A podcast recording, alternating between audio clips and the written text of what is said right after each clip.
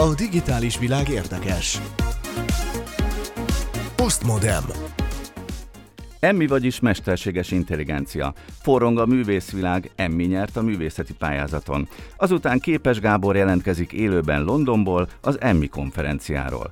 Franciák és az úszómedence, az adóhivatal Emmivel keresi az adócsalókat. Mi a véleménye a közösségi média szakértőnknek a virtuális influencerekről? És részt vehetsz a temetéseden.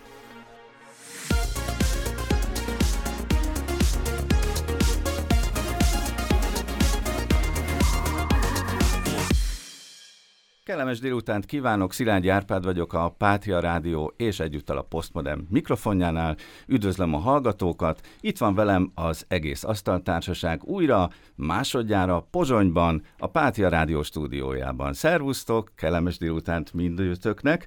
Most visszafele megyünk sorban, mellettem ül Rész Betyár Gábor, rádiós szerkesztő kollégám. Ahoy!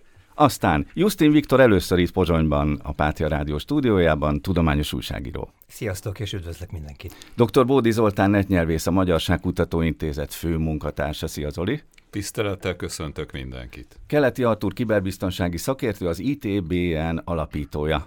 Biztonságos napot délután mindenkinek. Kuruc Imre, piackutató. Szia Imi! Sziasztok, köszöntöm a hallgatókat. És a műsorunk szerkesztője Kovács Tücsi Mihály, szifíró és a Galaktika magazin tudományos szerkesztője. Kellemes egy órát kívánok mindenkinek. Nagyon jó kis műsort rakott össze nekünk Tücsi, mert a mesterséges intelligenciáról fogunk beszélgetni végig, de előtte azért térjünk vissza erre az előbb hallott zenére, mert új szignálokkal jelentkezik a Postmodern itt a Pátia Rádióban a mai naptól kezdődően, hiszen a új évadunk kezdődik el. Ezt is ünnepeljük azzal, hogy itt most élőben újra itt vagyunk Pozsonyban. Artúrral mi vagyunk itt a hogy hogy szokták ezt mondani, a felbújtók, akik ezt a, ezért a zenér mi vagyunk talán a leginkább Igen, felelősek. Jobb napokon zenei producernek is hívják, de a felbújtó se rossz egyébként. Viszont a zenészt, aki előállította, úgy hívják, hogy Vince László.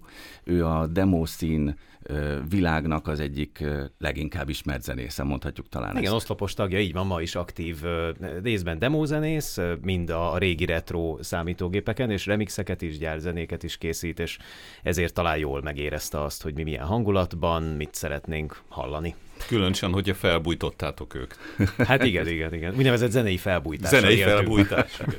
egyetlen, egyetlen dolgot elárulok most a jövő heti műsorunkból, mégpedig azt, hogy ez az új zene, ez tartalmaz egy olyan hangot, vagy hangsort, ami a műsorunk címéhez mindenképpen kapcsolódik, hiszen a modemeknek a jól ismert, évtizedek óta jól ismert összecsengéséből indult ki a zenész, és ebből alkotta meg, de ezt majd csak jövő héten fogjuk megmutatni a jövő heti műsorunkban. Viszont a mai adásban is lehet majd többször hallani ezt az új szignálzenét itt a Postmodern műsorban.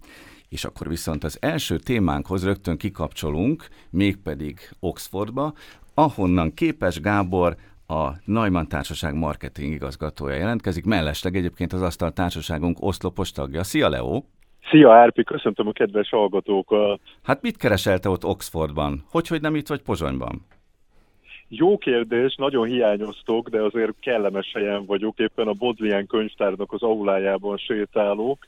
Itt Ursula Martin professzor és az Oxfordi Egyetem Matematikai Intézet meghívására szerepelünk, német Krisztiánnal a Műegyetem oktatójával együtt, én pedig a Neumann Társaság színeiben vagyok, ugyanis bemutatjuk a Katica bogarat, a híres magyar műállat robotot, itt Oxfordban egy gyakorlatilag a mesterséges intelligencia történetéről vagy forrásvidékéről szóló konferencián és workshopon. Ez a Katica is egy, hát a mesterséges intelligencia történetéhez szervesen hozzátartozó kis állatka. Ugye, valamik az 50-es évekből, vagy mikor készült ez?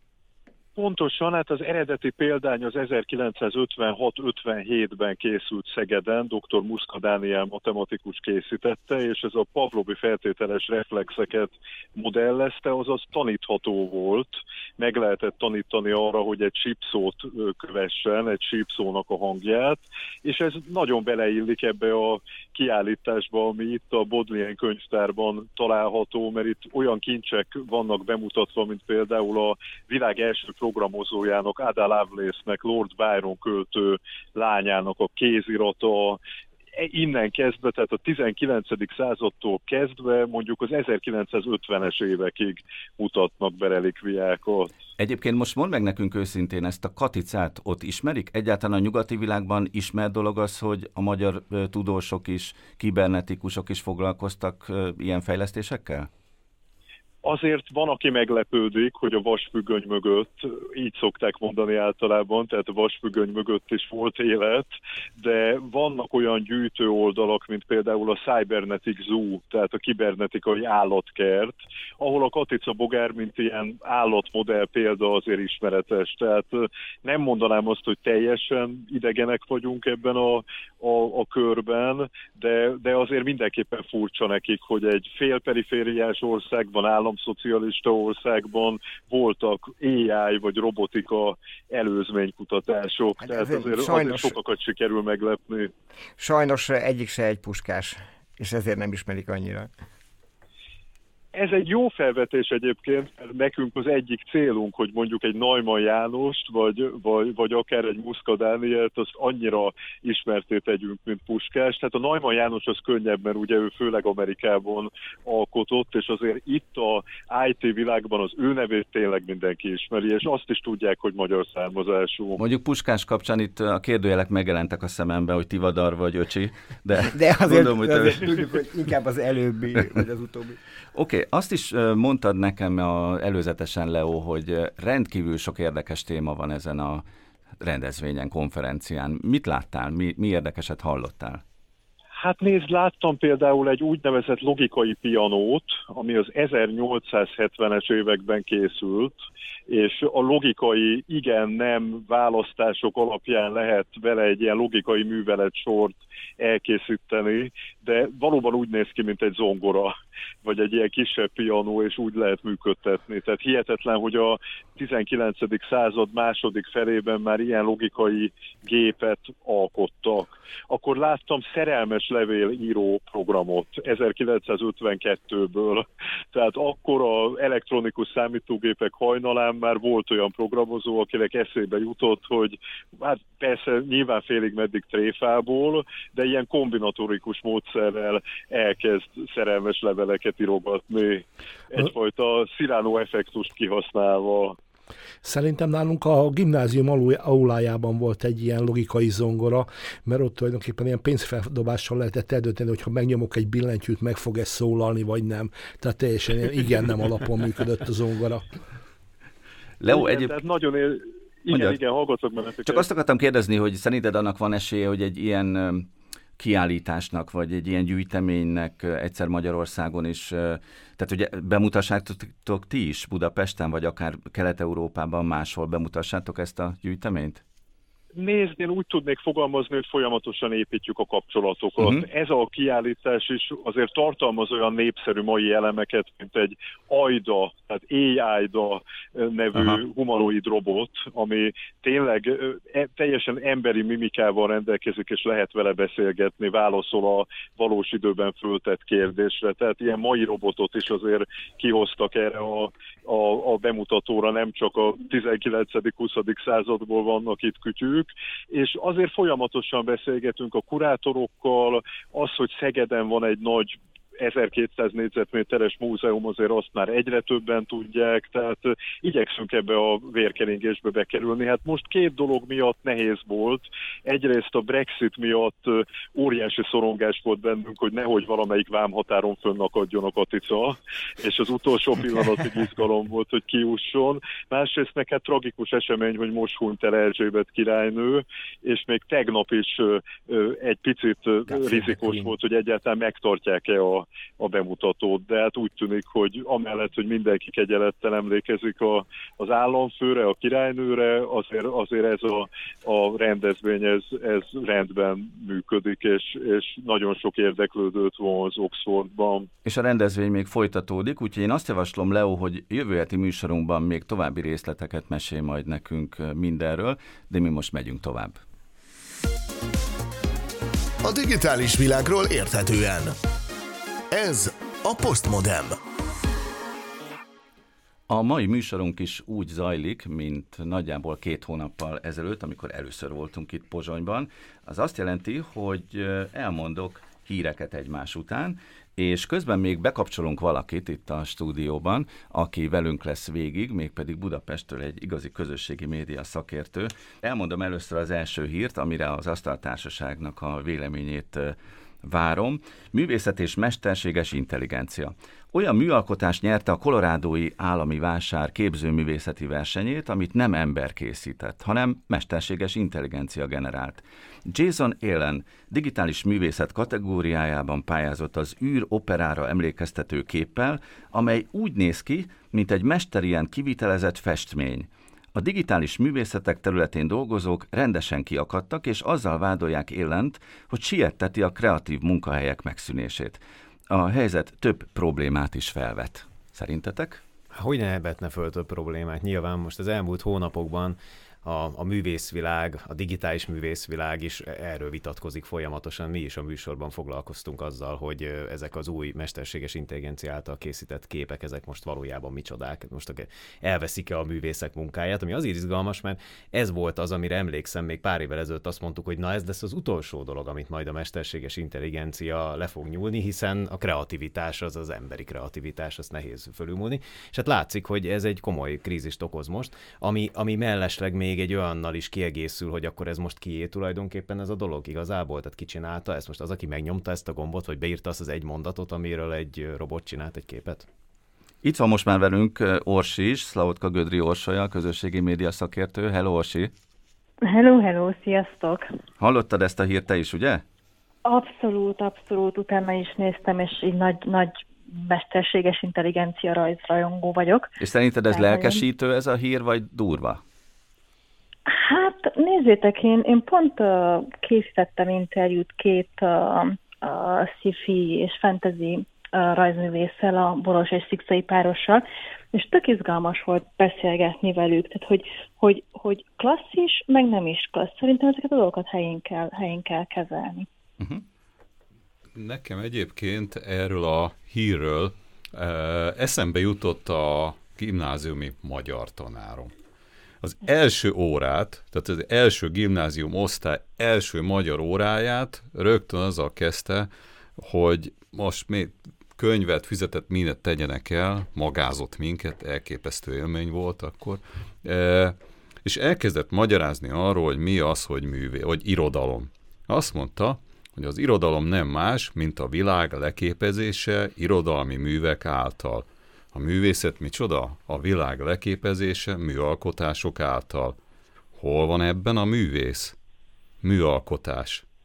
Mit csinált ez a mesterséges intelligencia? Azt, amit ő a világból tapasztalt, azt leképezte, és egy képzőművészeti alkotást hozott létre. Tehát szerintem mindenféleképpen művészetileg roppant izgalmas dolog, amivel most uh, találkozik az emberiség. Ugyanakkor megértem azt a szempontot, amit mondasz, uh, Artur, hogy uh, hát ennek természetesen van egy, egy üzleti oldala is. Hát persze, hogy a képzőművészek és a művészek is élnek valamivel, valamiből, és a műalkotásoknak is van piacuk. És ez mindig eddig az emberekhez kötődött. Ezután valószínűleg már nem csak az emberekhez fog kötődni. Van itt köztünk valaki, aki félig meddig azért művészember, mert író is, Komács Tücsi Mihály, te mit szólsz ehhez? Hát a sci már ez elég korán megjelent, hogyha visszagondolunk a Star Trek Next Generation című sorozatában, már a 80-as években években Data az android festett a szabad idejében, mert hogy neki volt szabad ideje, és hát mit csinálnak az emberek, például festenek, akkor kipróbálja. És akkor itt tényleg el lehet kezdeni rajta moralizálni, hogy Igen, ő csak festő-e, a... vagy nem, vagy mit csinál, vagy hogy csinálja.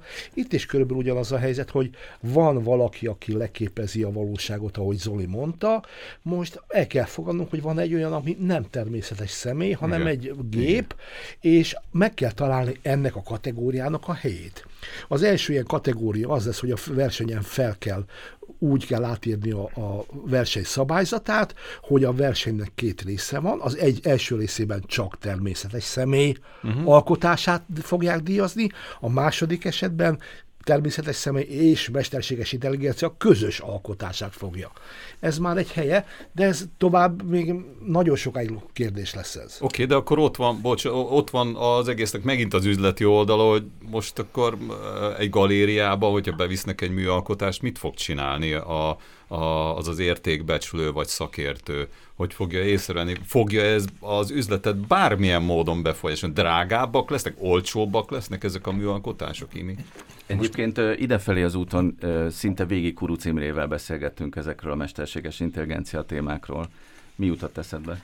Hát egyébként pont ez, hogy, hogy hogy vajon ugye ezen a versenyen, bennem rögtön ez merült fel, azért nyert ez a festmény, mert hogy mesterséges intelligencia készítette. Tehát, hogyha ez egy, egy rendes művész által készült kép lett volna, akkor vajon megnyerte volna ezt a versenyt? Ezt, ezt tudták, tudom. hogy mesterséges é, hogy ezt intelligencia? Tudták, igen, tehát hogy ez, ez vajon úgy, úgy, úgy került be a, a zsűri elé, hogy, hogy... Amúgy igen. Tehát oda volt írva a kép alá, hogy ezt uh, generálták. Ebben az esetben meg, meg az... volt jelölve a művész és a mesterséges intelligencia program, amivel dolgozott. Tehát itt, itt ebben lehetett egy ilyen szempont is, hogy na hát már ilyet is tud a mesterséges intelligencia első hely. De tényleg egyébként a... ez egy jó szempont, tehát hogyha nem írták volna oda, mert azért az utóbbi időben elénk kerültek olyan képek, amikről én legalábbis nem mondtam volna meg, hogy egy mesterséges intelligencia alkotta. És itt jön az, amit a Zoli mondott, hogy lehet, hogy ez esetben önmagában ez ettől drágább lesz, egy, vagy értékesebbnek gondolunk majd egy műalkotás, legalábbis egy ideig, eh, amíg nem lesz ez tömeges, mert hogy egy mesterséges intelligencia alkotta. Másik meg az, ami, hogy én, én abszolút osztom, amit Artur mondott, mert én ezt kiterjeszteném, tehát hogy ez most a művészetről szól, de, de valóban nekem az az ijesztő, hogy eddig arról beszéltünk, hogy azért a, a kreatív munkákat, a kreatív munkaköröket nem veszélyezteti első körben, legalábbis rövid távon az, hogy a mesterséges intelligencia kiváltja majd. Ez szerintem egy első lépés lehet errefelé, és igazából ez nem csak a művészek, hanem mindenki számára egy intőjel lehet, aki, aki eddig azt gondolta, hogy olyan munkát végez, ami, amihez az ő emberi kreativitása kell. Viktor? Hát én azt gondolom, hogy, hogy mondjuk Picasso soha nem verte az asztalt, hogy Dali elvette a munkáját, vagy Munkácsi soha nem verte az asztalt, hogy itt tudom én, Székely Bertalan elveszi a munkáját. Nézzék el nekem, ha nem a kedves hallgatók, hogyha nem egyszerre értek az említett művészek, de, de hogy ez nem így működik. Ez úgy működik, hogyha egy mesterséges intelligencia az olyan baromi tehetséges, hogy ő, most hívjuk így, hogy ő, végül is Szirinek is van neve, szóval, hogyha ő, ő tehetséges, és, vala, és szerez magának rajongótábort, egyébként zárójelben mondom, hogy életlen képeknek lehet, fényképeknek lehet nagy tömeges rajongótábort teremteni az interneten. Hogyha ember készítette. Hogyha ember, hát vagy ha bárki készítette. Ha bárki bármit készít, annak lehet nagy rajongótábort építeni az interneten, szerintem. Mindegy, hogy jó vagy rossz. És, bárki tök, vagy és teljesen mindegy, minden egyéb paraméter, bármelyik paraméter teljesen okay. mindegy. És ebb, innentől kezdve ez csak azon múlik, hogy ki mit szeret. Tehát egyéni ízlések, virágozzék minden virág. Gyerekek, mindannyian művészek vagyunk. Orsi közben egyébként nyugodtan szólalj meg, hogyha igen, szeretnél. Igen, épp akartam írni egy kis üzenetet, hogy jelentkezek, mert... A, igen, nem látunk a, téged, de gondolunk rád. Mondjad. Oké, okay, tehát hogy, hogy, hogy amúgy a, a, a piac oldalon, tehát úgy, ahogy a, a mesterséges intelligencia uh, erőre kap, és megjelennek ezek a képek, uh, ugyanúgy erősödik az igény a kézzel készített egyedi termékek, vagy termékek a műalkotások irányába. Tehát, hogy, hogy itt igazából azt látom, hogy két részre bomlik a társaság. A, van egy baromi nagy hype és izgalom a mesterséges intelligencia fejlődése, tudása, képei, képei körül. Ugyanakkor a, a, a klasszikus technológiával készült alkotások felértékelődnek nem csak művészetben, de hogy itt a grafikusi munkák között is hallottunk ilyen beszélgetéseket, hogy, hogy bizony-bizony vannak olyan munkahelyek, ahol megvan adva, hogy nem használhatnak grafikusok mesterséges intelligenciás dolgokat, hanem az egyedi rajz, a, a, a, a kézi munka az, ami, ami fontos és értékelt. Annyit még azért hozzátennék, csak hogy, hogy tegyek a végére még egy csavart, hogy még legyen mind gondolkodni, hogy ez most azért megy nekünk ilyen relatíve könnyen, bár én nem mondanám, hogy ez olyan könnyű volt, amit itt most lefolytatunk vitát, mert a mesterséges intelligenciáról eszközként tudunk gondolkodni. Tehát azt tudjuk mondani, Aha. hogy ez egy izé, ami megcsinál valamit Igen. nekünk. De mi van akkor, hogyha egyszer csak azt mondja, belerajzolja valamelyik festménybe, hogy ezt tényleg én csináltam, és én én vagyok. Ugye erről már beszélgettünk itt a műsorban is. Na, akkor lesz igazi probléma, hogy akkor most oda kell még írni, meg azt fogja mondani, hogy azt se írjátok oda, hogy én férfi vagyok, vagy nő. Hm. Hát, hát hadd csavarjak egyet a csavaron, azért ez egy kvantum lép szerintem, tehát hogy ez, ettől nagyon messzire vagyunk, mert hogy a mostani mesterséges intelligenciák azok nagyon egyszerű gépek, még akkor is, hogyha a többség esetleg nem látja át, hogy pontosan hogyan működnek, de ezek végtelenül egyszerű szoftverek valójában, és az attól, hogy én legyen a gépben, attól ilyen emocionális intelligenciában, nagyon-nagyon sok motivációban, rengeteg területet lehetne elővenni, amiben szerintem fényévekre vagyunk, nem is tudjuk, hogy mennyire vagyunk, mert nem tudjuk, hogy mit kéne beletenni a gépbe, vagy minek kéne ott megjelenni. Én még egy utolsó csavarnék ezen az egészen, és az iránt érdeklődnék. Megszakad a menet ezen a csavaron. Már megszakad a menet a csavaron, így van, de a non plus ultrája lehet esetleg az a kérdés, hogy abba gondoljatok bele, hogy mikor fog eljönni az a korszak, amikor a zsűri is mesterséges intelligencia. A digitális világ érdekes. Postmodem. A következő hírünk arról szól, hogy virtuális influencerek. Egy művilág mesterséges szülötte. A sminkje mindig kifogástalan, a stílusa tökéletes, énekel, táncol, olvas, modellkedik. Párizsban vacsorázik, vagy épp benzinkútra jár. Csak annyiban különbözik a valódi influencerektől, hogy olyan dolgokra is képes, amire ők nem. Rozi ugyanis Dél-Korea első virtuális influencere. Ez egy érdekes probléma, én nagyon kezdünk elmenni a mű irányba. Én ezt általában egy ismert legnépszerűbb hamburger márka nevével szoktam illusztrálni, hogy egy olyan világban vagyunk, hogy mindent készen akarunk kapni, és egységesítve, és szabványosítva, és minden különösen meglepetés nélkül, és előre csomagolva, jó, hogy nem Falanszter. megrágva és le, és tehát amikor azt mondom, hogy már, már az egyéniséget is kizárjuk egy ilyen lehetőségből, ott azért én már erősen aggódom. Tehát van épp elég olyan ember, aki lehet jó, mondjuk egy produceri szempontból ez biztos érdekes, mert ő nem fog olyat mondani véletlenül egy interjúban, amit a producer nem akar, nem ejti ki egy olyan reklámozó nevét, akit a producer nem akar, tehát anyagi szempontból a létrehozójának a tökéletes, viszont teljesen embertelen. Hát de várjál, hát ez azon is múlik, hogy mondjuk milyen környezetben, meg hogyan csomagolod be, mert ugye a, a, tehát, hogy azért ezt tudjuk, hogy az influencerség ma az nem arról szól, hogy te ott megmutatod a valóságot, vagy nem csak arról szól, ilyen is van, ezt tudjuk, Viktor is mondta hogy bármit el lehet adni, de hogy például egy, egy valódi influencer azt nem tudod megcsinálni, hogy mondjuk 7x24 órán keresztül követed az egész életét, hogy ott él egy ilyen házban, föl kell, lefekszik, stb. mindig tökéletesen néz ki, egy csomó dolgot nem tudsz megcsinálni, nem tudsz vele leforgatni egy videóklipet egy izé, rohanó vonaton, nem tudsz vele, nem tudsz vele zenét, olyan zenét iratni, szóval látszik, hogy azért ez egy eléggé összetett kérdés, és én azt gondolom, hogy úgy, ahogy beszéltük az előbb is a ezt a témát, ugye a művészvilágban. Itt is ez, ez, ez, az, hogy mit kezdesz egy ilyen teremtménnyel, mondjuk, hát az igazából teljesen a te dolgod. Egy közösségi média szakértő számára viszont az influencer mindenképpen egy embert jelent, nem? Szlavotka Gödri Orsolya. Hát nem, nem feltétlenül, és itt pont kapcsolódnék Artúrhoz is ez, hogy hogyan, hogyan értelmezzük ezeket a, a, a, a karaktereket, ez, ez egy nagyon fontos dolog. És uh, tudom, rengetegszer szoktam idézni a, az ITBN Péter Koroneosznak a, a, az előadását, ahol így az emberi agy uh, és a, a digitális tér, kibertérnek az értelmezéséről beszél, és ugyanez a helyzet a, a, a virtuális influencerekkel probléma szempontjából, hogy, hogy nem, tehát a személyes meglátásom például problémám az, hogy nem tudjuk virtuális egyetként értelmezni ezeket a karaktereket. Ugye, amit ők csinálnak, sokat látjuk, információ, ugyanolyan információként kerül be az agyunkba, mint hogyha ha normál influencerek lennének, és akkor egy ilyen, ilyen furcsa maszta történik az ember agyába, hogy, hogy teljesen össze tudja keverni azt, hogy ez egy virtuális influencer, nem is létezik, nem is, nem, nem olyan dolgokat is csinál, ami, ami, ami nem, a, a, nem valóságos, mégis emberként kezelem. Orsi, próbáljuk már együtt kitalálni, hogy egyáltalán mi szükség van virtuális influencerre. Tehát a ügynökségek automatizálni akarják a munkájukat, és kiiktatni teljesen az embereket, vagy, vagy miért lehet ez? Hát nézd, én, mi, mi használtunk uh, ilyen virtuális avatarokat, tehát nem influencernek azt mondjuk, hanem az, az avatar volt, a prezentációk készítésére. Uh, egyszerűbb, olcsóbb, praktikusabb, tehát hogy, hogy, hogy az, ami, ami az emberekkel, nem tudom, egy 60 körös uh, uh, egyeztetés, és így csináld, úgy csináld, az egy ilyen virtuális influencernél felszetapolod a karaktert, beteszed a szöveget, a hang, hangot azt lehet alakítani, hogy, hogy, hogy milyen kiejtés, milyen nyelv legyen, pillanatok alatt megvan. Közben itt nézek Nagyon a stúdióban a bölcsész és újságíró szakaszra, hogy nem félelmetes ez a világ, ami most itt kialakul?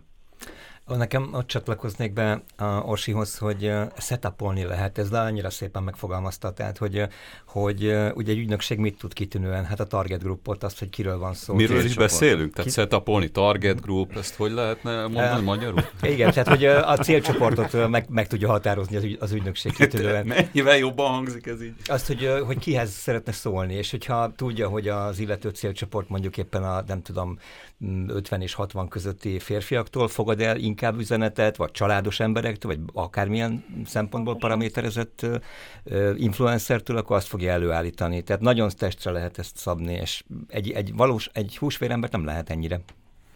Nekem hát ez sokkal az... több munka vele.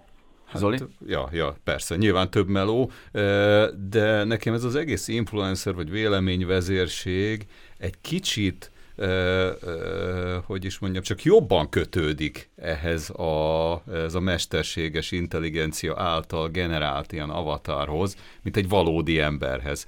Tehát ilyen, ilyet, hogy, hogy bármilyen terméket, vagy szolgáltatást, vagy, vagy az ő életmódját csak úgy megmutatja a világnak a weben, ez, ez nem olyan, hogy mondjam, idézőjelbe tett normális magatartás, emberi magatartásnak tűnik, hanem sokkal jobban illik ez egy ilyen, ilyen kitalált, mesterségesen létrehozott avatárhoz. És mit szól hozzá a piackutató? Vajon egy jó eszköz lehetne egy, inf- egy virtuális influencer?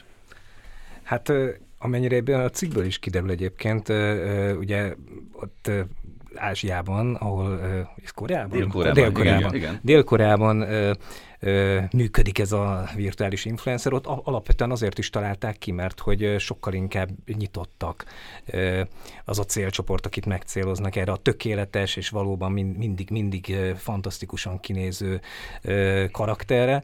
Úgyhogy én azt gondolom, hogy ott tudatosan építették ezt fel, és nyilvánvalóan ez működik ezen a piacon.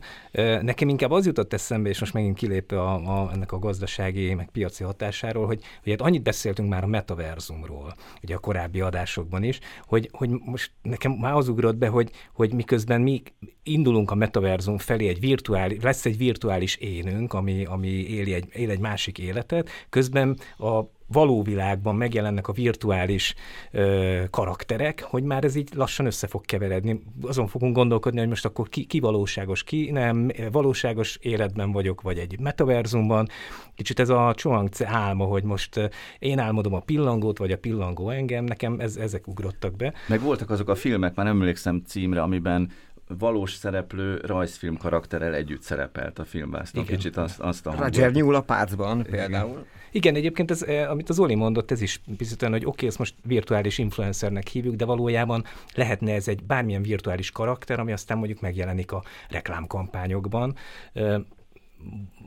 ilyet már rég, régen is csináltak, ez most egy továbbfejlesztés ennek. Artur? Hát hagy fűzzek még egy dolgot hozzá, mert most egy Egyrészt arról beszéltetek, hogy ez egy tökéletes szereplő, ez ugye nem előírás, hogy ez tökéletesen nézzen Pontosan ki. Pontosan ez jutott az én eszembe, problém, tehát nagyon rosszul kinéző, rosszul kinéző, hibás, stb. És akkor még egyet hadd tekeljek rajta, hogy mi van akkor, ha mindenkinek úgy néz ki, ahogy szeretné. Uh-huh. Tehát, hogyha azt mondjuk, hogy a, a hirdetést az valakinek így lehet eladni, valakinek úgy lehet eladni, a terméket valakinek így vagy úgy lehet eladni, akkor az hogy úgy fog kinézni. Hát meg mi van, hogyha arra van szó, hogy bocsánat, Orsi, me- megelőztelek, de tiéd a szó. Csak amit Artur mond, hogy az, ez már ugye, ugye kombinált marketing technika, hogy, hogy létrehozok különböző avatarokat, igazából mindenik célcsoporthoz olyan, olyan arc és olyan hanglejtés és olyan, olyan környezeti a berendezés tartozik, ami legjobban rezonál az emberekkel, és ugye az internet az már alapból tudja, hogy ki vagy a gép mögött, tehát hogy, hogy, hogy mindent, mindent tudnak rólunk, és akkor attól függ, hogy ki vagy, mikor és honnan kattintasz, személyre szabott tartalmakat kapsz. Igazából a közösségi médiában ez történik már most is, tehát hogy, hogy ezt, ezt így még tovább lehet fokozni a, a AI influencerekkel. Én nekem egy nagyon egyszerű felvetésem van. Az is lehet, hogy azért ekkora siker, mert ilyen borzasztóan egyszerű lemodellezni az emberi vonatkozásokat, már ami a marketinget és egyébként illeti. Tehát bőven elég az a néhány eszköz, azzal már tökéletesen megtéveszthető az ember, hogy nem vagyunk túl bonyolultak, ezt elég könnyű egyszerű, egyszerű lemodellezni. Én, én azért aggód, aggódnék, most előre aggódom egy picit pár évre előre, hogy a, a virtuális influencerek el fogják venni a virtuális influencereknek a munkáját.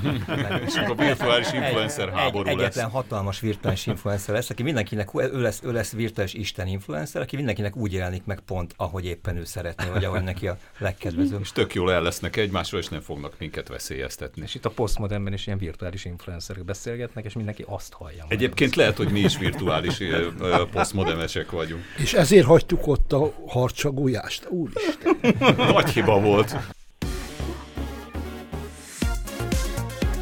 A digitális világról érthetően. Ez a Postmodem. Szó szerint tízezrével azonosította a francia adóhatóság az eltitkolt úszómedencéket a mesterséges intelligencia segítségével.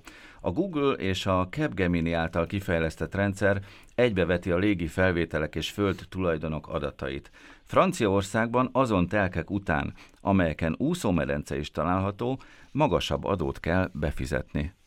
Ez egy kicsit ilyen Big Brother hír, egy ilyen megfigyeléses történet, nem? Ó, sokan nem tudják, de Magyarországon a NAV-nak van az egyik legnagyobb mesterséges intelligenciát használó számítógép kapacitása. Hmm. Múltkor ismerték el egy, múltkor, nem elismer, beszéltek róla egy műsorban, hogy ennek az a feladata, hogy átvizsgálja a számlákat, illetve a számlaforgalmat, és eltéréseket keres, olyan, ami gyanút kelt, hogy esetleg adócsalás vagy valami más mahináció történik. Tehát itt már nem olyan egy, egyedi ez a, a mesterséges intelligencia használata. Ez csak egy teljes teljesen új terület, hogy az ember fele se gondolta volna, hogy a műhold képek alapján lefotózzák fentről a medencémet, és akkor, hogy már ez is eljuthat a NAV-hoz. Nem tartunk egy kicsit? De attól, mondjuk hogy... itt Franciaországban vagyunk. Persze, persze, igen. Aha. Nem tartasz attól, mint egykori nagy Big Brother megszállott kutató, hogy ez, ez olyan szinten behálózza az életünket, hogy komoly problémákat okoz? Ez még az a fajta határeset, mert tulajdonképpen semmi olyan nagy különbség nincs abban, mint hogy bármikor bekopoghatna egy adóellenőr, és megcsinál, ellenőrzi a, a telket vagy egyebeket, illetve ezt, ugyanezt meg lehetne csinálni drónnal is. De Tücsi, miért olyan egyértelmű, hogy a jogot formált magának arra az adóhatóság, hogy ha a függönyő mögé nem nézhet be, akkor felülről sem lehetne joga elméletileg a magánéletemet látnia?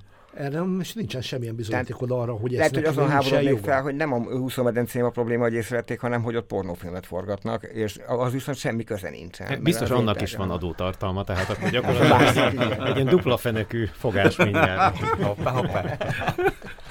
Viktor?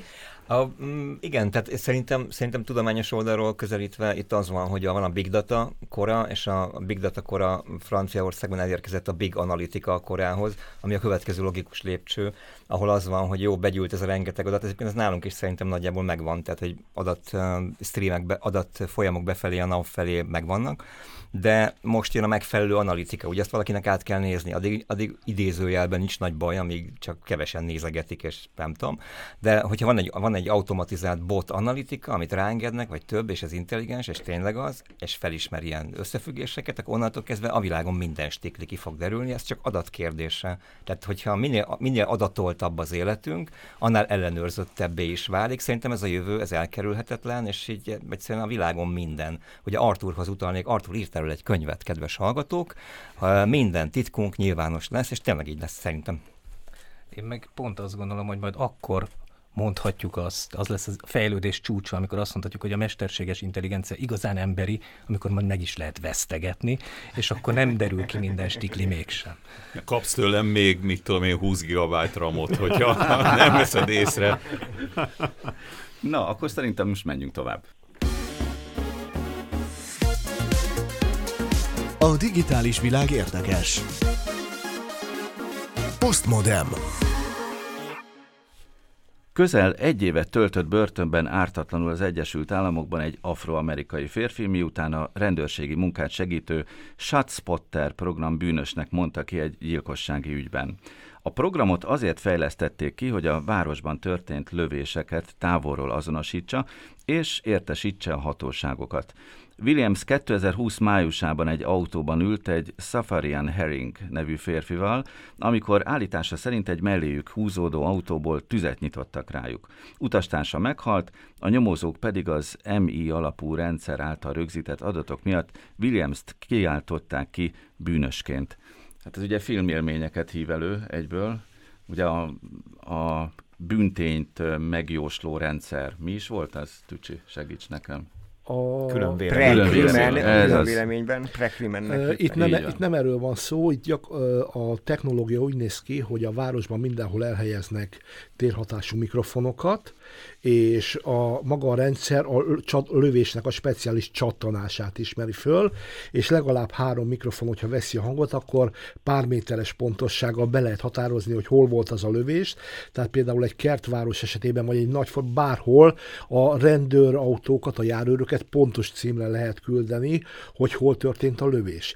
Itt az az eset áll fenn, amikor túl lépett a rendszernek a képességein maga a, a helyszituáció, tehát egy autón belül ült az áldozat és a lehetséges elkövető, és mivel a rendszer úgy azonosította be, hogy ez a lövés itt történt, ezért őt okolták érte. Most De közben hosszú... a mellette lévő autóból tüzeltek. Igen, igen. Tehát itt van az a... köze nem volt ott. Itt ő van is a... meghalhatott volna. Igen, tehát itt azon a véletlen mód, hogy ő életbe van, őt nem lőtték Na. le. Illetve a másik tényleg az, hogy az egész tulajdonképpen egy másfél méteres körön belül történt, és ez már meghaladta a rendszernek az érzékelési kapacitását. Uh, igen, itt az, itt az volt a helyzet egyébként, én olvastam erről egyidejűleg, ez egy ilyen néhány hónapos történet, hogy a, azért ezeket a rendszereket emberek bírálják el. Tehát azt a szituációt, amit rögzít a, a 3D-s hangot rögzítő kamerarendszer, azt utána rendőrök, rendőrségi szakértők bírálják el, és ők mondják meg, hogy akkor most pontosan mi történt. Tehát nem az emmi mondta azt, hogy bűnös az illető, hanem emberek mondták, és azt hiszem arra futott ez ki. Arra is volt már példa amúgy, amikor az emmi gondolta azt, vagy az emmi hát hajtott ez, részre, vagy volt ez elképzelhető, csak, elképzelhető, csak konkrétum nélkül azt nem tudom. Tehát biztos igen. De erre visszatérve, itt, itt ugye az van, hogy, hogy tehát, tehát az emberek elbírálták, rosszul bírálták el, és, és képzetlenség derült ki. Ez volt a konklúzió, hogy, hogy képzetlenség. Amit Betyár mond, azt nem tudom, biztos ilyen is volt. Tehát lehet. Egyébként ez nekem is... Az AI-nak a, a bias, tehát az AI-nak az elfogultsága, ez egy nagyon-nagyon fontos téma így a, a, az algoritmikus rendszereknél, hogy, hogy tehát ezt, ezt teljesen külön kezelik, mert azt vették észre, hogy nagyon sok mindentől függ, hogy hogyan, milyen ítélteket hoz az AI. És az alapkiindulás az az, hogy amikor egy algoritmus így uh, uh, tudom, elkezd működni, hogy alapvetően nem semleges, mert, mert attól függően, hogy hogyan lett betanítva, vagy, vagy milyen adatok mentén uh, hoz meg döntéseket, ott már, már lehet uh, egy elfogultság. És ugye erre jön még rá azt, hogy az emberek se feltétlenül tudják uh-huh. kezelni az adatokat, meg az emberek is elfogultak. Ez egy nagyon izgalmas terület. Sőt, ugye ráadásul a gép az emberek miatt elfogult, hiszen emberi adatokat dolgoz föl.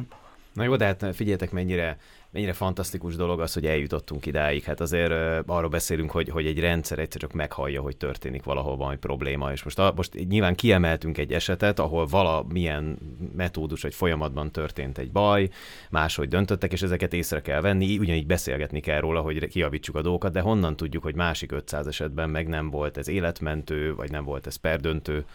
Ráadásul pontosan tudjuk, hiszen leírta a cikk is, hogy az elemzők szerint 97%-os volt eddig a találati pontossága ennek a rendszernek. Tehát minden tovább nélkül igazad lehet, Artur. Nekem viszont az jutott eszembe, hogy azért odáig a pontig nem biztos, hogy jó lenne eljutni, hogy magát a Orsi említette te is ezt a szót, hogy ítéletet hoz a, a mesterséges intelligencia. Eddig a pontig nem biztos, hogy el kellene jutni, mert a mesterséges intelligencia az nyilván lehet egy elemző, háttér, nyilván lehet egy, egy bizonyítékforrás, de nem kizárólagos. Tehát pláne egy gyilkosság ügyben, hát van holttest, van motiváció és van gyilkos fegyver. Ebből baromira nem volt gyilkos fegyver, a motivációs kérdés, és a holtest megvolt. Hát milyen alapon csukták be a börtönbe? Tehát biztos, hogy igaz az, amit mondtatok, hogy itt valamilyen mulasztás vagy tudás hiány volt. Uh-huh. Emberi oldalról. Az emmi tette a dolgát. De arra irányítja rá figyelmet, hogy itt is eszközként kell Pontosan. kezelni a mesterséges intelligenciát, hát, és nem egy emberként vagy lényként, hanem eszköz. Meg szerintem Arturnak van még, mégiscsak igaza ebből a szempontból, hogy igen, de ez azt jelenti, hogy már nem tíz téves ítélet alapján tíz ártatlan csuknak le egy évre, hanem egyetlen egy ártatlan csuknak le a tíz helyet. Mert az összes többi esetben meg, meg helyesen ítéli meg. 97 százalék plusz, három mínusz. Hát az 1800-as évek a végén... veszteségek, ahogy Sztálin mondta. az 1800-as évek végén még volt arra eset, hogy az egyik börtönben például két ugyanolyan nevű és nagyjából úgy kinéző ember ült ugyanazért a bűnért. Amikor amikor rájöttek a börtönben arra, hogy Will West és William West az nagyon hasonlít egymásra fizikailag is, mert a nevük is nagyon hasonlít egymásra, ez volt az alapja az új lenyomat azonosítás bevezetésének, hogy egyszerre egy bűnért egyetlen egy ember üljön, ne kettő, aki nagyon hasonlóan néz ki. Úgyhogy szerintem ez... Visszajutottunk ez... ide? Hát nem, nem azt mondom, de ne, nem, de ezek a, ezek a technikák, ezek végül el fognak oda vezetni, eleinte kezdetlegesek, de később pontosan fognak azonosítani valamit, és bocs, egy gyors dolgot még hagyd tegyek hozzá. Nem tudom, azt tudjátok-e, hogy már okos fegyvereket is elkezdtek gyártani. Tehát a fegyverekbe már be tudnak építeni egy csomó olyan paramétert, amivel a fegyvert magát is lehet monitorozni. És ha ezeket a rendszereket összekötik, akkor lehet, hogy még pontosabban meg tudjuk mondani, hogy melyik fegyver, mikor sült el, mert hallja az AI egyik oldalról, a másik oldalról egy rendszer meg tudja mondani, hogy melyik, melyik pisztolyok sültek el abban a régióban, ekkor meg ekkor, meg lesz ez. Imi? Nekem foci rajongóként a, a videóbírónak a példája ugrott be, az is szerintem nagyon hasonló. Alapvetően tök jó dologról van szó, sokkal több információ, sokkal kevesebb téves ítélet van a focipályákon, de itt is alapvetően a, a döntést végül az emberek hozzák meg, akik azért ennek ellenére tévednek, és egy-egy ilyen téves ítélet sokkal nagyobbat szól, mint amikor sokkal több rossz ítélet Persze. volt. Picit ez a jelenség van itt is. Vajon valószínűleg sokkal kevesebb ilyen hiba van a rendszerben, de az az egy-kettő az, és nyilván annak az embernek, aki elszenvedi, teljesen mindegy, hogy most ő volt egyedül, vagy van még rajta kívül. Hadd beszéljem egy kicsit a nyelvész is, pontosan ugyanilyan a, a helyesírás és a nyelvhelyesség ellenőrző szoftver modul a, a szövegszerkesztőkben. 97%-os a pontossága, vagy még nagyobb. De minket nagyon idegesít, amikor egy hibádnak vesz valamit, ami nem az. Minden, minden ilyen. Ez a, ezt úgy hívják hiba százalék, hiba határ, így tanulunk, azért szól olyan nagyot, hogy öntisztuljon a rendszer és fejlődjön. Ezt evolúciónak persze, hívják. Persze, persze. Na, úgyhogy szerkesztőnknek üzenünk, hogy legközelebb majd olyan hírünk is legyen, ami ennek a másik oldalát mutatja be a pozitív oldalról. Postmodem. Kommunikáció a síron túlról. Egy új mesterséges intelligencia által vezérelt holografikus videó élmény lehetővé teszi a gyászolók számára, hogy beszélgessenek elhunyt szeretteikkel. A szolgáltató 20 kamera digitális klónt hoz létre egy alanyról, és egy sor kérdése rögzíti a válaszait, persze még az alany életében. A szakértők ezt követően feldolgozzák a felvételt, és a mesterséges intelligencia segítségével természetes hangzású válaszokat generálnak a kérdésekre. A platform segítségével létrejöhet a kétoldalú kommunikáció. A temetésen résztvevők beszélhetnek elhunyt szeretteikkel, mert a technológia valós idejű dialógus illúzióját kelti. Nekem erről rögtön a Black Mirror nevű sorozat egyik epizódja, kb. tíz évvel ezelőtti epizódja jutott eszembe, ahol, ahol egy balesetben elhunyt fiatalembert keltett életre gyakorlatilag a mesterséges intelligencia az alapján, hogy a közösségi médiában hogy viselkedett, miket csinált, és a, a felesége eleinte csak a hangját hallhatta, tehát a, a hangját, ahogy beszél, a szófordulat, a stílását, aztán a következő lépcsőben már meg is elevenedett egy ilyen bábú, ami nyilván ugyanúgy nézett ki, mint a, mint a meghalt uh, srác, és, uh, és aztán úgy is viselkedett. Tehát elég morbid, morbid sztori volt, de kezd megeleveníteni, úgy tűnik. Tehát az, szerintem ez, ez már azért az első lépés afelé. Nem tudom, ti láttátok-e az Újra tervezés című kis magyar játékfilmet, amelyben Pogány eh, Juci a főszereplő egyike, és amelyben egyébként egy idegesítő anyát játszik, aki borzasztóan hárpis, és ahogy ülnek az autóban, és, és mennek a fiával állandóan noszogatja, szeszegeti, hogy ne így csinálj, ne fordulj balra, nem láttad a lámpát, nem tudom mi. És lelőm a film poénját, hogy a, a végén amúgy úgy lehet feldolgozni egyébként a, a Pogány utcának a halálát, úgy dolgozza fel a főszereplő karakter, hogy a GPS-be azokat a hangokat, ami amik mondják, hogy 200 méter múlva fordul jobbra, az a Pogány Juci, aki tovább cseszegeti gyakorlatilag a, a, az útvonal tervezőn keresztül, így maradnak együtt a halál után is. Nekem Albert László Barabási jut eszembe, és a Villanások című könyve, ami, ami azt mondja, hogy sajnos most mindenki üljön le, de az életünknek a 80%-a az tökéletesen kiszámítható és előre látható, és pontosan lehet tudni, mit fogunk csinálni, hol leszünk, mit mondunk, hogyan mondjuk, milyen viccet sütünk el, jó, majdnem, majdnem mindent, nem mindent, de hát szóval nagyjából össze lehet rakni egy személyiséget. A hiteles szintig szerintem minden további nélkül a digitális nyomaiból. Akkor most következik a Postmodern Rádió Színháza, Kovács Tücsi Mihály. A Pátria Rádió és a Postmodern Rádió Színház bemutatja Nyugodjék békében. Rádiójáték három percben. Kisvárosi ravatalozó. A nagymama koporsója körül lánya, veje, unokája, néhány rokon és a szertartás vezető. Kedves rokonok, barátok, tisztelők! Ezen a szomorú napon azért gyűltünk. Szervusztok, gyerekek! Á, anyu! Mama, maga? Hehe, itt vagyok. Szia, Nagyi! Ugye mondtam, hogy működni fog? De mi ez? Hogyan? A kis unokámtól kaptam. Valami horoglamiszé, meg mesterséges intelligencia valami. Tudok beszélni a halálon túl is. Ennek igazán örülök, anyuka. Ebben biztos voltam, Józsi. Hát, gyerekek, ahogy körülnézek, nem vittétek túlzásba a díszítést meg a virágokat. Ez milyen koporsó? Milyen fából van? Uh, íz, uh, fenyő. Te gazember, tölgyfát ígértél nekem! Mama, de nem is lát. Viszont ismerlek benneteket, mindig is sóherek voltatok! Mama, akár csak maga. Inkább arról beszéljen, hova dugta a betétkönyvét meg a bankszámláját. Na Józsi, a temetésen? De hát miért? Mikor kérdezzem meg? Mindent leírtam a végrendeletemben. Anyuka, nem találtunk meg a végrendeletet? Mindjárt sejtettem, szóval valaki eltüntette.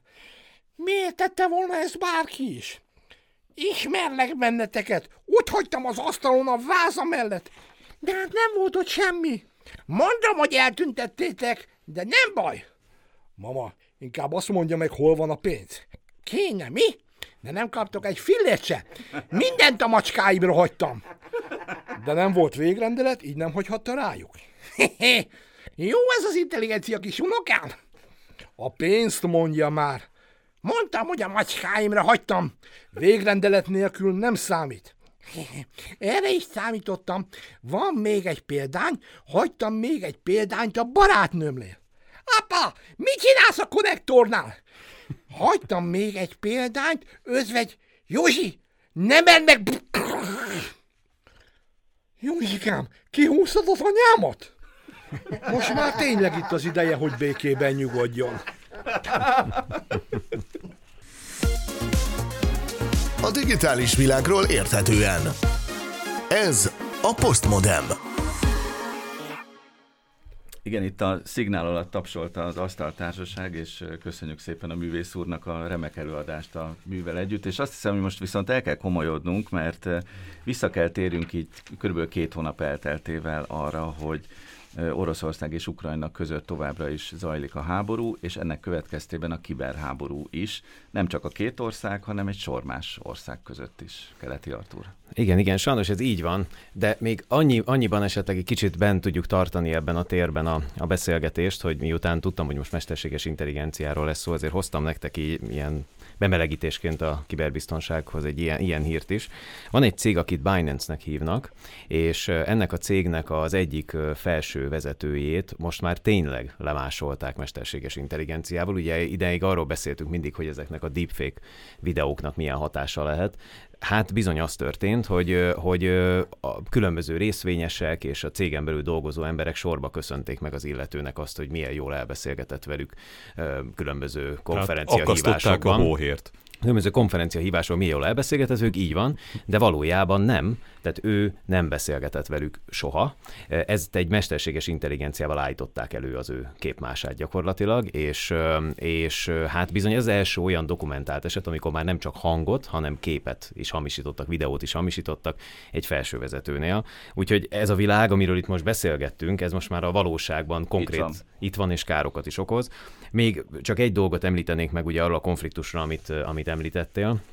Gyakorlatilag most már ott tartunk, ez talán a hallgatóknak érdekes lehet, mert végigkövethették velünk az elmúlt hónapokban, és ugye nyár előtt is, hogy hogyan alakul a konfliktus a kibertérben. Gyakorlatilag elértük körülbelül egy hónappal ezelőtt azt, hogy majdnem száz olyan csoport volt a kiberbiztonság területén tevékenykedő csoport, akik vagy Ukrajna, vagy Oroszország oldalán beszálltak a küzdelembe. Majdnem száz ilyen csoport volt, ez most arra visszaesett 83-ra, és most volt először egy pár nappal ezelőtt, hogy az orosz csoportok száma száma megelőzte a, a, az orosz párti csoportok száma megelőzte az ukrán párti csoportok számát. Tehát ez a dolog ez velünk, velünk van folyamatosan, és ezzel a témával foglalkoznunk kell. És csak még egy érdekes hírt hagyj említsek nektek azzal kapcsolatban, hogy ez a konfliktus már tényleg gyakorlatilag teljesen kiterjedt mindenhova. Ugye mi itt a nyugati szférában mindig azt halljuk, hogy utánunk kémkednek a különböző egyéb országok, főleg ilyenkor elő szokták venni Észak-Koreát, meg Kínát.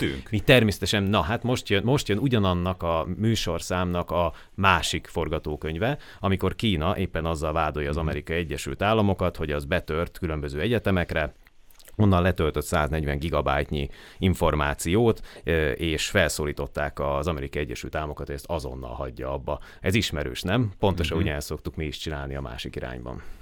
Én azt hiszem, hogy lassacskán itt a végére érünk a műsornak. Tücsira szerkesztőre nézek, hogy még ezt a záróhírt elmondjuk Jó, esetleg. Mesterséges intelligencia használata a gonosz célra. Egy 20 éves srác olyan mesterséges intelligenciával rendelkező robotot épített, amely közvetlenül a talpad alá lövi be a legó kockákat. Ez nagyon-nagyon gonosz. hát, Ez a világ leggonoszabb uh, dolga. Goldfinger, Blowfield, sehol nincsen. Tehát a James Bondnak ő lesz a következő célpontja. Ez az abszolút gonosz. Orsi, ezt anyukaként mondod, ugye? Abszolút, és, és így, így, így szem előtt van egy kép, amikor, amikor így, így be kell menni a gyerek szobájába este. Az Mert kemény. Ja, de hányszor volt ilyen, édes Istenem. És nem szabad ha zajt csapni. És majd, majd kiugrik a szemed, annyira tud fájni. Na, ez egy rövid hír volt itt a, a műsor végén. Köszönjük szépen a műsorban a részvétel Szlavotka Gödri Orsolyának, közösségi média szakértőnek, és az urakat is mondom sorban. Keleti Artur, Kuruc Imre, Kovács Tücsi Mihály, Bódi Zoltán, Justin Viktor és Rész Betyár Gábor. Szilágy Árpádot hallották. Viszont hallásra!